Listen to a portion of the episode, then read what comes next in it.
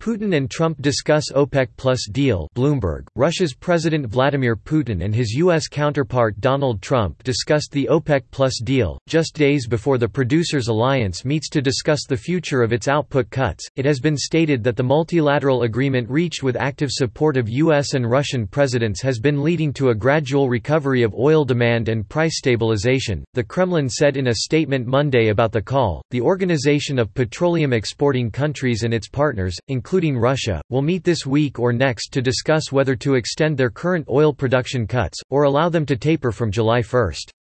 The U.S. did not formally join the deal, but Trump helped to broker it and the country's production has dropped significantly as shale producers shut down wells due to low prices and weak demand. The alliance has agreed to collectively curb output by a record 9.7 million barrels a day in May and June to offset the impact on oil demand of coronavirus lockdowns.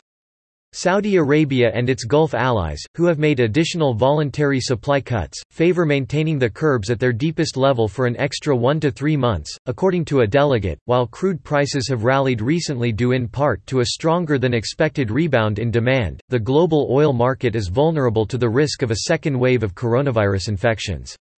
Also, at about $35 a barrel, prices are below what most OPEC Plus countries need to cover planned government spending. With assistance from Ilya Arkhipov, to contact the reporter on this story, Dina Khrennikova in Moscow at DKH Rennikova at Bloomberg.neto contact the editors responsible for this story, James Herron at Jaron9 at Bloomberg.net Scott Rose